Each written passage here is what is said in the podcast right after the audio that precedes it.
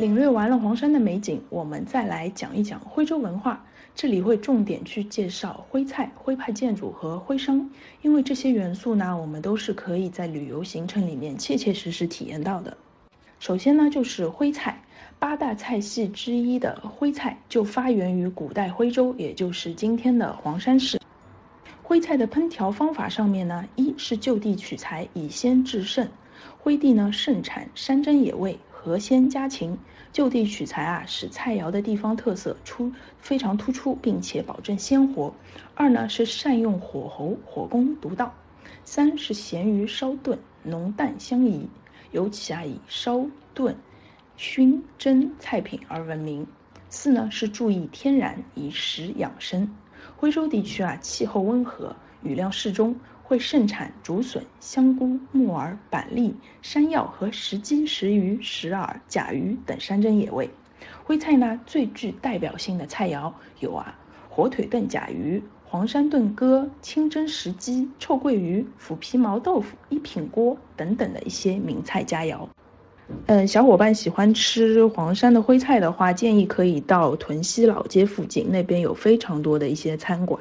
如果说要稍微正规一点的话，大家可以去一去搜一下一楼实业，一楼就是呃一楼两楼的那个一楼，然后一楼实业旗下的徽菜都是比较正宗正规的。这里呢，给大家看两道菜，虎皮毛豆腐又叫霉豆腐，曾入选《舌尖上的中国》。乍看之下啊。表面长毛的豆腐确实让人不敢下筷，与臭豆腐异曲同工。趁热吃到嘴里呢，鲜香回味。这道菜啊，在路边小摊可以吃到，在大小的饭馆里也都能尝到。第二道菜呢是臭鳜鱼。臭鳜鱼啊是徽州的经典名菜，已经有两百多年的历史了。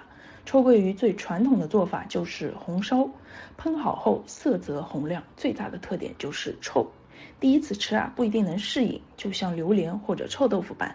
但是呢，闻着臭，吃起来却无比的酥香，不少食客对其上瘾。这道菜啊，也是在各大饭馆均可以吃到。其实现在的徽菜已经相对来说已经有一些改良了，不会特别的咸或者油，大家可以去呃饭馆里面尝试一下。当然，也可以提前和厨师提出说去做的相对清淡一点。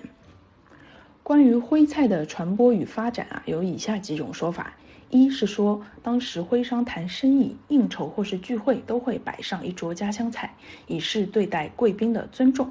因为徽徽菜的取材以及特色是独具一格的，十分具有代表性。于是啊，徽菜开始迈向注重品质和多元化的一个发展趋势。二呢是说，徽州的商人遍布天下，根在徽州，口味也在家乡，所以啊有求必有供，于是遍布全国的徽菜馆开始陆续的出现，这也推动了徽菜体系的发展。